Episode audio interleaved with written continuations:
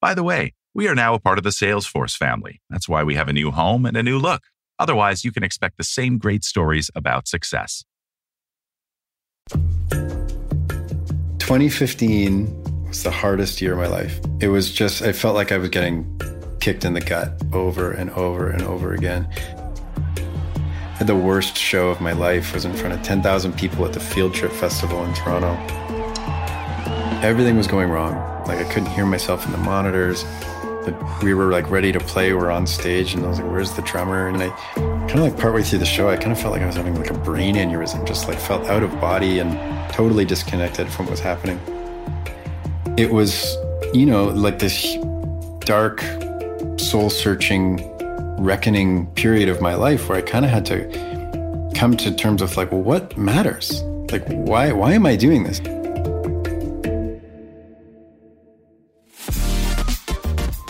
You're listening to Waste No Potential, and I'm your host, Alexandra Samuel.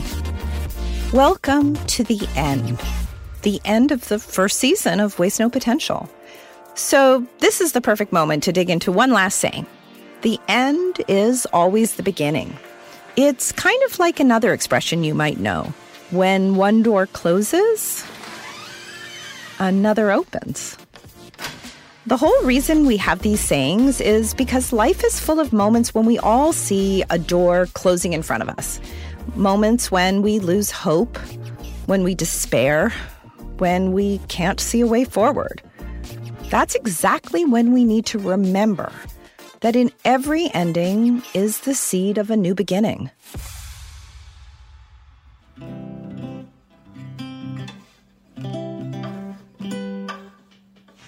Some people have a special talent for keeping that in mind, a resilience that lets them see setbacks as obstacles instead of conclusions, a relentlessness that lets them forge a new start when something comes to a close.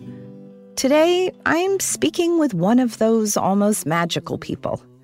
And he's an example of approaching every end like it is always a new beginning. Uh, my name is Dan Mangan. I am a musician, a songwriter, uh, and in recent years, the uh, co founder of a startup in the music space called Side Door.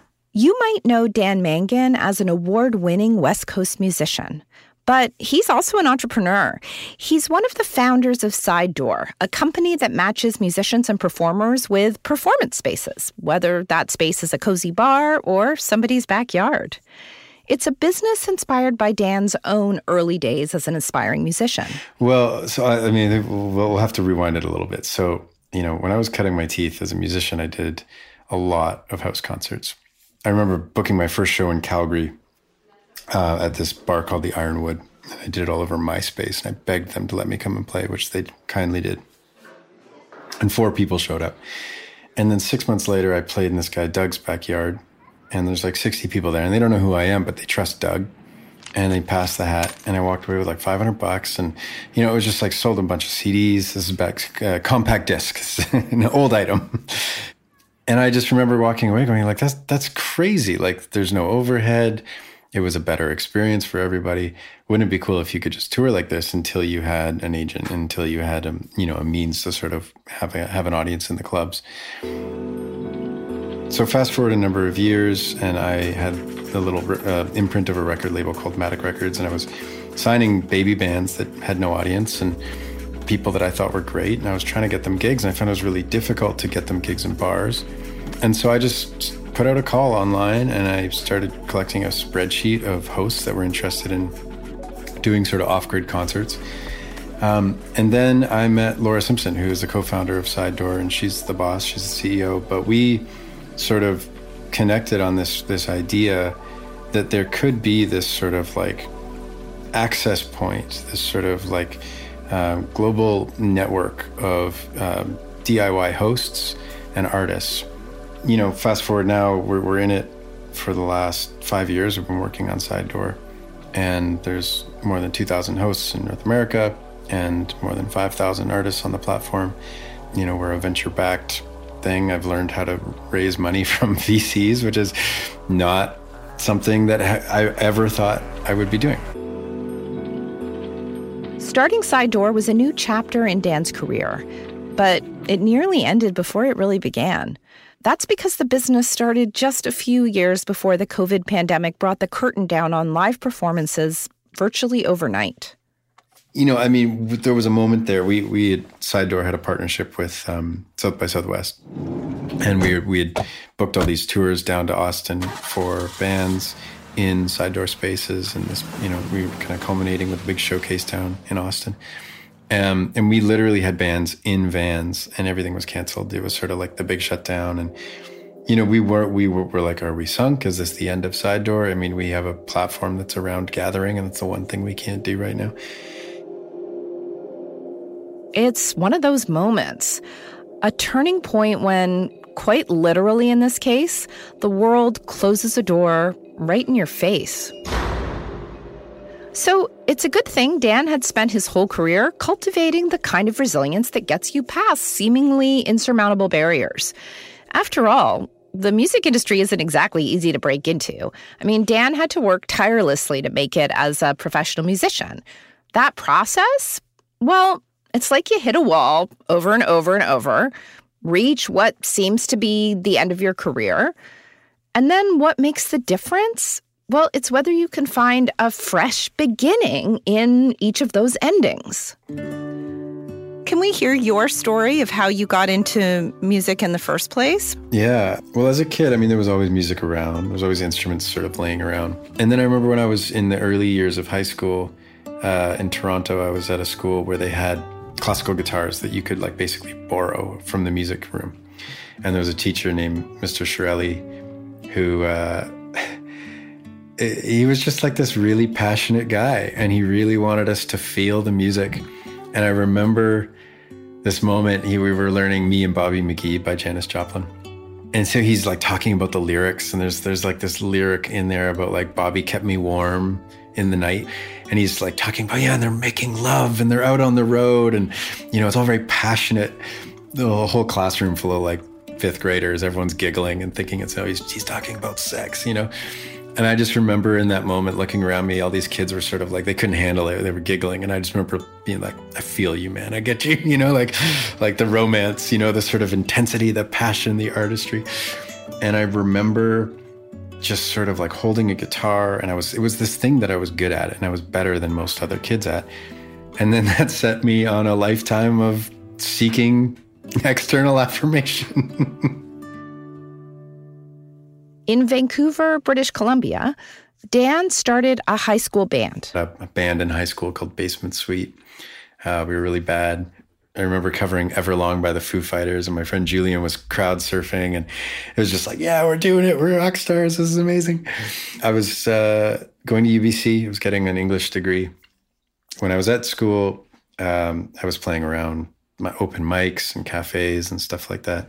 And then I was introduced to a, a producer in town named Dan Elms. You know, it became time. I was like, okay, I think we need to make a full album here. Things are, you know, I, I really want to make a go of this.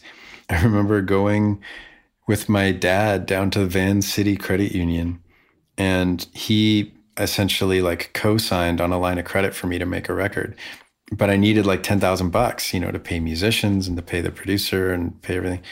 And uh, I didn't have any money. You know, some bank manager or whatever you know lender uh, allowed me this this credit line. With fresh debt on his back and a guitar in his arms, he started working on his first album. It was a crazy experience. I mean, I remember I wanted my friends to play rhythm section, but the producer was like, "No, no, no, we need like pros. You know, no, no teenagers are coming in here to play drums and bass." So he brought in some people. Um, the studio was like in his basement. It was all laden with blankets and stuff like that. It was very, very kind of like DIY hodgepodge studio. He was this epically tall, skinny, rail thin guy who had really lived a crazy life. He had lived, you know, he'd been homeless, living on the streets in Paris. He was a wonderful guitar player. He was a vegetarian, and yet he had this like massive St. Bernard dog who he would let he like he would put like raw chicken carcasses on the floor and this dog would just like devour these chicken carcasses it was like this sort of growing up like here i am i've taken out this massive loan to make this record happen and like who you know am i trusting the wrong person with this thing that is my creative life force. It was, you know, sort of everything on the line. And then I spent years just peddling that record to anyone who would listen. It's called Postcards and Daydreaming. So now Dan had a finished album, but he was still a relative baby in the industry and really just warming up. Several years of that, just trudging, being so broke all the time, getting deeper in debt, um, serving tables at the Keg on Granville Island in Vancouver. That's where I met my wife. We served tables together. It was it was wild, you know. It was the beginnings. It was cutting my teeth. I was going to Europe. I was booking tours in Europe, like over MySpace. I remember trudging up like, you know, German train stations with a guitar and a piece of luggage filled with merch and a backpack with clothing. Then it was time to start his second album. So I, the next record, I applied for several grants to try and get them get, it paid for. It was called Nice, Nice, Very Nice, um, and I kept getting denied. And I doubled down. I still had all the debt from the first record, and I I basically did like an analog version of Kickstarter where I went to family friends. I raised about 9,000 bucks and that was enough to sort of get nice, nice, very nice off the ground. I went to Toronto and was recording with this guy named John Critchley. Literally the week after that album was mastered, um, I got a letter in the mail saying I had received a grant for $11,000 and that was going to pay for the record. So the record was finished when I found out it was going to be paid for. And that was like such a moment, you know, like, oh my God, like, thank you, like, oh. And that record changed my life. But there was a dark moment before that record got made where I was like, I'm already like $15,000 in debt. And that record changed everything. I sent it to every person in the Canadian music industry. I did everything I could. I was just grinding and grinding. If you think of a music career as a series of locked doors, well, nice, nice, very nice was the crowbar that was going to tear those doors off their hinges. That album launched two of Dan's early hits Robots and Road Regrets. He snagged several awards, got his music licensed across the US and Europe. He was even shortlisted for the Polaris Prize, which is a really prestigious music award. It was this hilarious moment of like, you know, I've, I've made it, but I haven't. And over the cycle of that record's lifetime, you know, went from playing to 100 people in my hometown to playing to a 1,000 people in Toronto, you know. I remember we sold out the Orpheum in Vancouver, which is, you know, holds about 2,800 people or 2,600 people. It's like a big ordeal, like the big hometown show, big Orpheum. Everything's got to go big, got to go big. I remember getting on the cover of the Georgia Straight, which is, you know, the, the Arts Weekly here in Vancouver. And somebody that I worked with at the restaurant. I remember like him kind of hold, like looking at the Georgia Straight and then looking at me and going like, "Oh, like way to go, rock star." And he kind of said it with this sort of like pejorative tone, like like, "Oh, you big shot," you know? And I was like, "Fuck you, man. Like I am hustling my ass off and I am still broke. And I'm chewing everything I can. And you have the audacity to like like like minimize my efforts. And i'm still serving tables by the way. Like we're you know like you know i haven't quit my day job. I remember my manager at the keg calling me up and he said every month that you're on the payroll but you're not getting paid anything. Because I, I, hadn't worked in like six months but I, I couldn't dare to quit because i needed the money you know? Every time i came home i wanted to work a couple shifts. I was just touring constantly. And he said uh, you're i'm quitting you because I have to fill out this paperwork every month that you're that you don't get paid anything, but you remain on the payroll, and I don't like paperwork, so you're done. Congratulations, you quit. This was one of those moments when Dan could have panicked at the door closing in front of him, a door that was still paying the bills. Instead, he embraced that ending as the beginning of a new phase in his life a phase that picked up fresh momentum when, while touring, he met the executive director of the South by Southwest Music Festival in Austin, Brent Grulke. After the show, he said, "He's like, you're, what you're doing, it's it's working and it's great." And he said, "One day, if you just keep going, you're going to start to be paid for things you forgot that you did. Checks are going to arrive in the mail."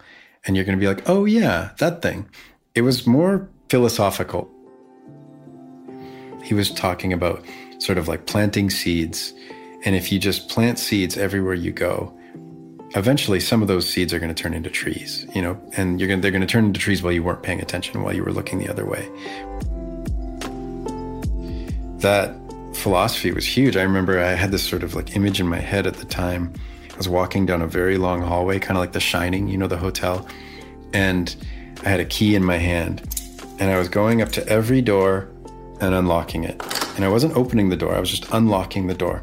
And I was every single. I would go to my right and I'd go to my left, and I would unlock each door as I walked.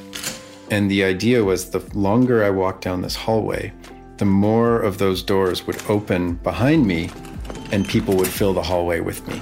It was sort of like as if I just give everybody every invitation to come along on this musical ride with me, some of them will jump on.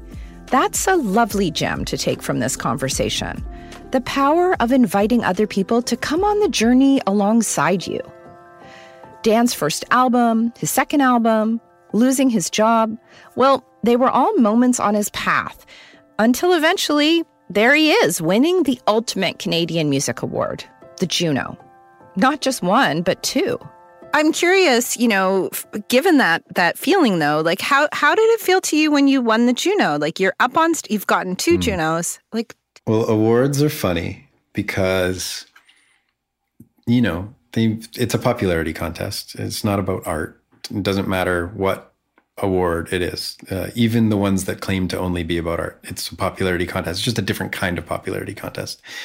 And I'll say this: like when you get nominated for something and you go to an award show, you have to go in with a sort of like trained apathy of like this is all a bunch of garbage and I don't care. And part of it is like a security blanket, you know, because you're preparing yourself to lose. Um, and when you win and they call your name God, it feels good.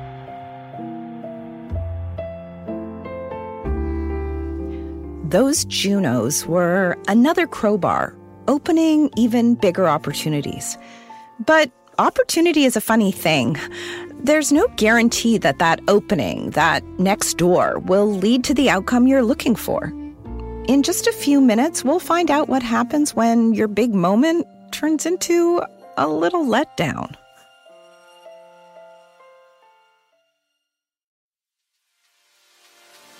You're listening to Waste No Potential, a new podcast about incredible stories of spotting untapped potential. The show is brought to you by the good folks at Traction on Demand, and I'm your host, Alexandra Samuel. If you're enjoying the podcast, don't forget to follow us wherever you're listening from.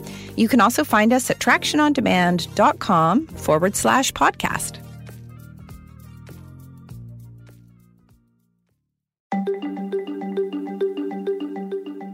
Dan Mangan was coming off a high, winning two Juno Awards. But he struggled with finding the sweet spot between the art and the business of producing music. Uh, as I was coming up as sort of like a troubadour folky singer songwriter guy, there was a, a number of acts doing it on a much huger scale that I would get, you know, kind of compared to like Mumford and Sons or whatever. And um, I've met those guys, they're loveliest guys. But I had a real resistance to being lumped in with this scene that I didn't feel like it described who I was or encapsulated what I was trying to do. From the from the outside, it felt to me like there were other bands who were making huge arena anthems out of folk music, and that was never my intention. And um, and I was always saying goodbye to like this sort of like plaid wearing white guy with a guitar and a beard. I was always trying to ditch that. I was always like, no, that's not who I am, you know? And so the end is the beginning. Like I feel like every record cycle for me, well, first off, I I go into it thinking, you know what, I've learned my lesson. This time is going to be different. I'm not going to have a huge existential crisis.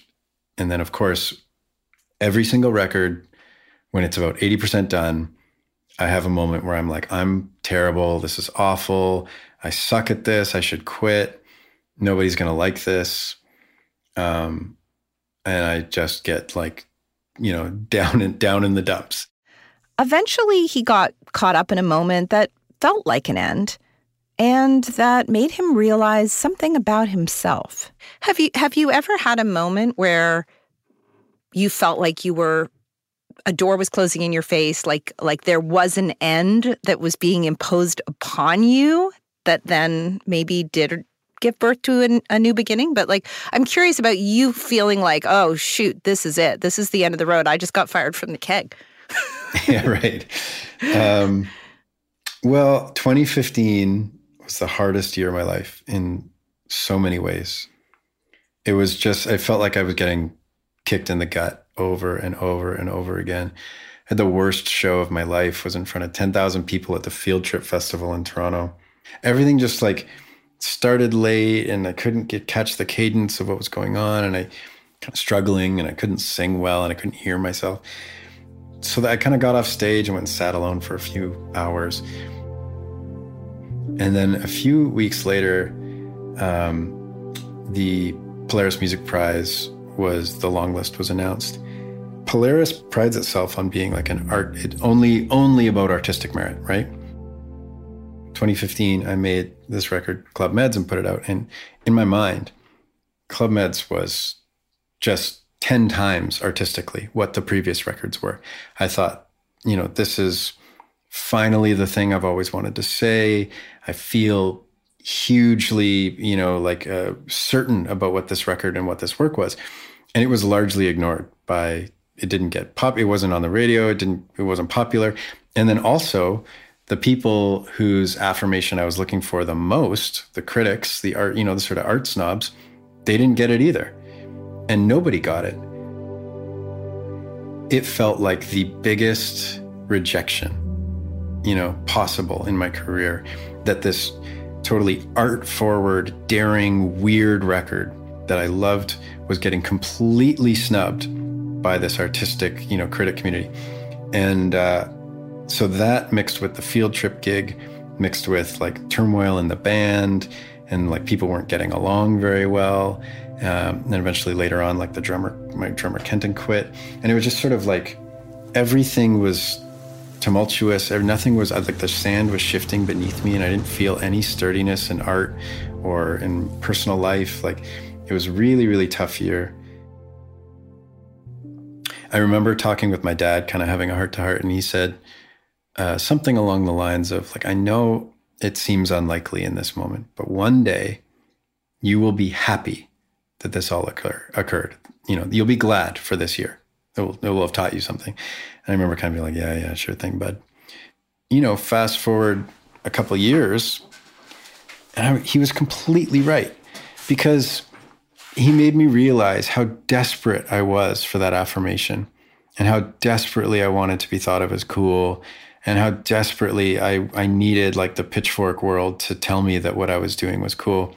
Like, why, why am I doing this? Is it just to be perceived as cool? Is it to be popular? What is it about what I'm doing that is, is the reason?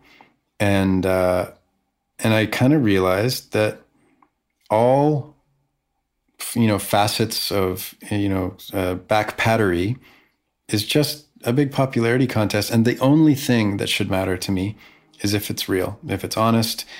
Does it make the world a slightly easier place to live in if this exists? Um, could it be helpful to somebody in a hard moment? Could it be helpful to me? And can I help? Basically, that's it. Can I help? Can I do something that that makes me feel like this art is going to be of service? And that became my north star rather than being cool. And I think since then, I've made, you know, two really special albums that I'm really, really proud of. And, um, and I'm in a much better place now. And I think the art is better than it's ever been. And uh, that's really exciting.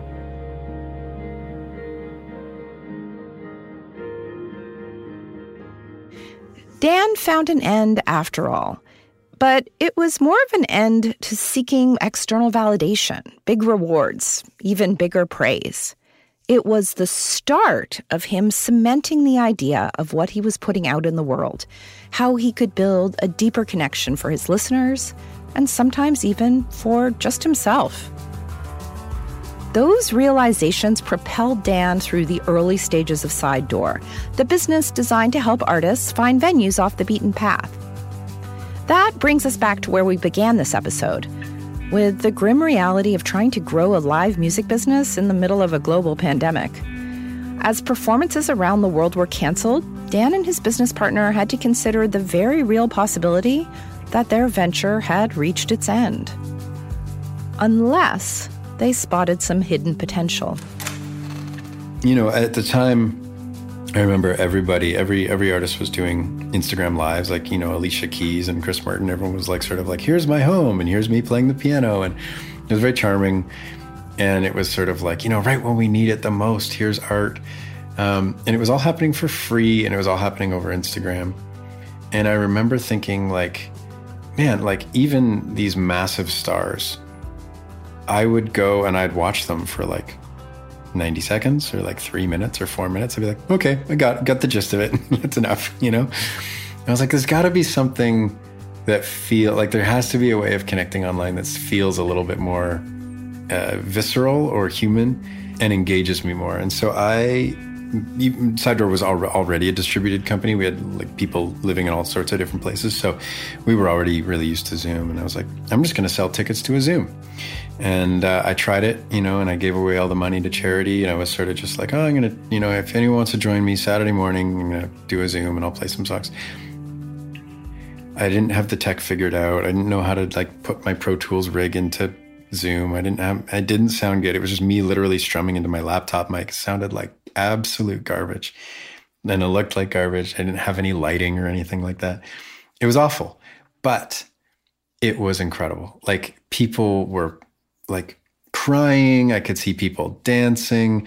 I could literally see hundreds of faces all together on the screen.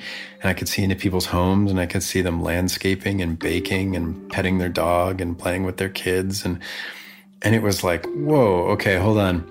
The tech needs to be better. Like this needs to sound better, but there's something going on here that's really special. And so we leaned heavily into Zoom and we we hacked all of the bits of like how do you do it how do you moderate these things how do you host them you can spend $100000 on production to have a five camera shoot on an incredible soundstage with smoke and lights and you could spend all the money in the world and nothing will recreate the feeling of being at a real concert you know doesn't matter how high the fidelity is how, how good it looks however you can spend basically no money and invest all of your time into trying to foster a connective, visceral, fleeting moment or series of moments.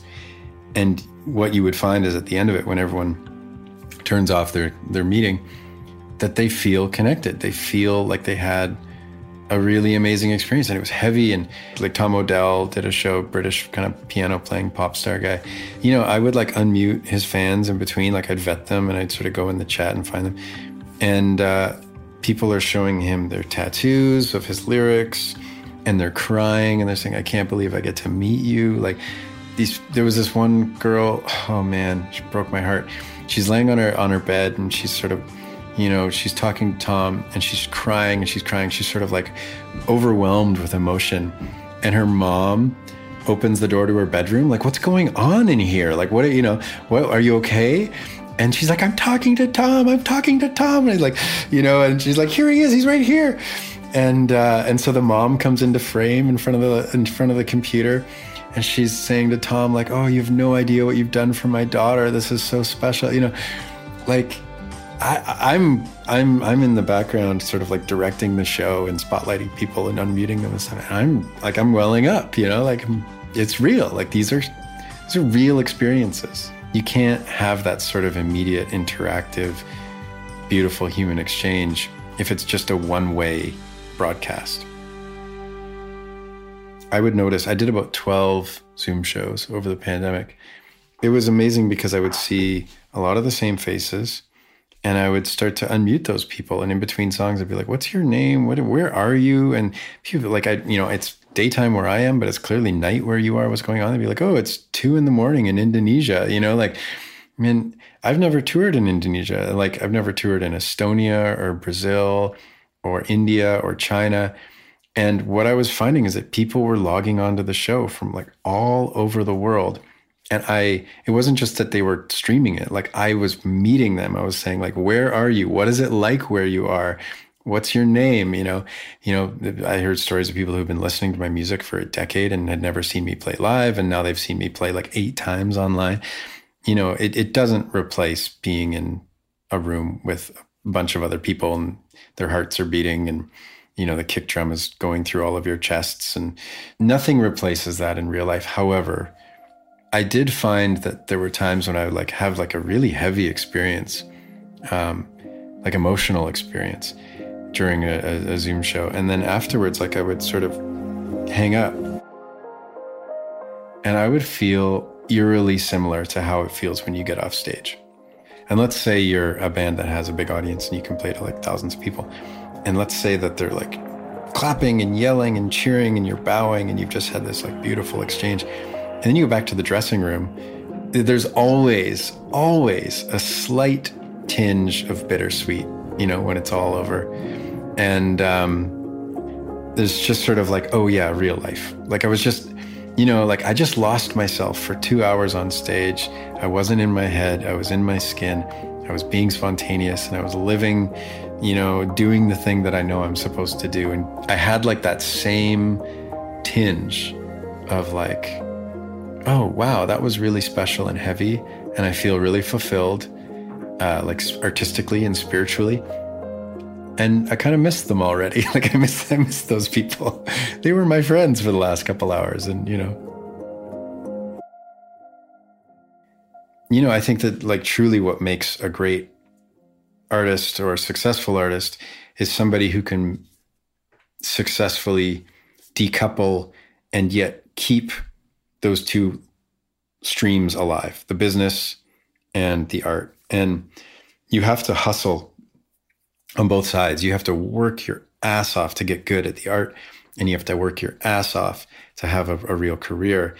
And you can't let those two worlds fester each other because they can. You know, I've made poor business decisions out of something that I thought was like a good artistic decision. Some of those I was really proud of. Some of those I kind of regretted later. And also, I have, you know, made poor artistic decisions based on, you know, thinking that it will help my career. And some of those I've been thankful for and some of those I've regretted. So you can't be too precious. You have to you have to be able to laugh at yourself. You have to be able to look back at your old work and simultaneously hate it and appreciate it. You know, you have to be like, I, I look back at my first couple records. I'm like, oh, God, this is not, this is not me. This is not who I am anymore. And yet it certainly was who I was then. And I'm really thankful that it happened because it got me to here, you know?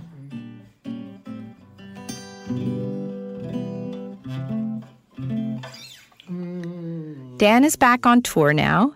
In fact, I spoke with him just before he headed off on another round of shows.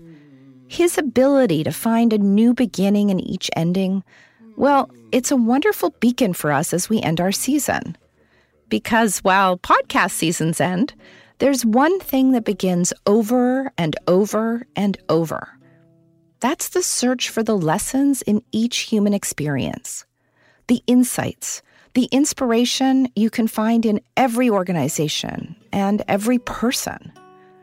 Looking for those lessons, that's how we waste no potential.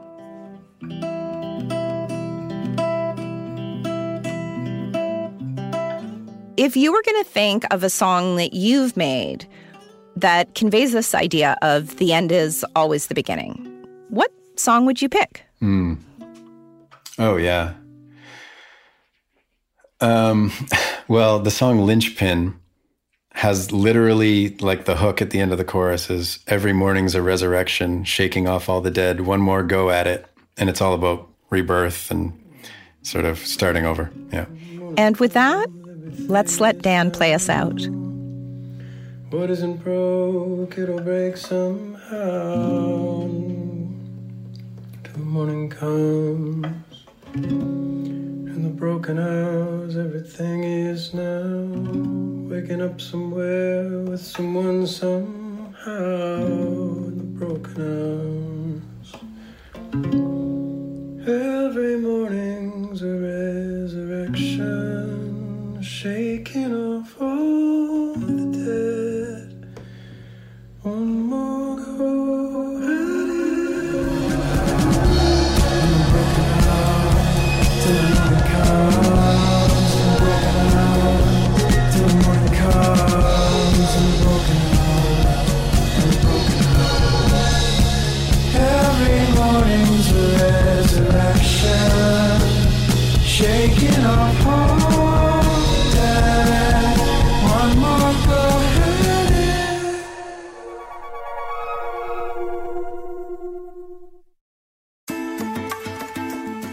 Today, my guest was musician and co founder of Side Door, Dan Mangan.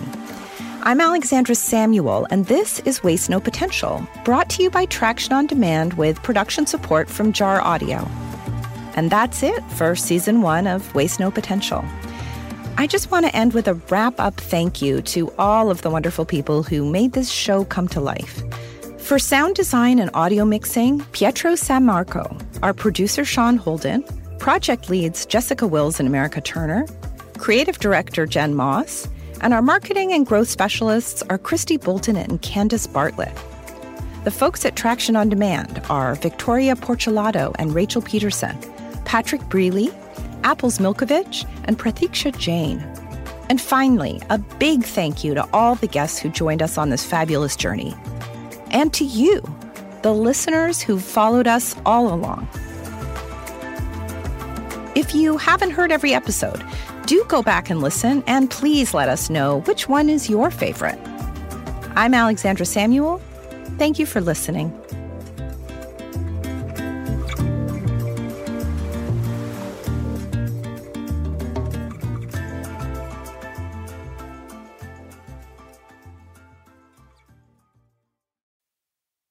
The Waste No Potential podcast was created by Traction on Demand, a company acquired by Salesforce in April of 2022.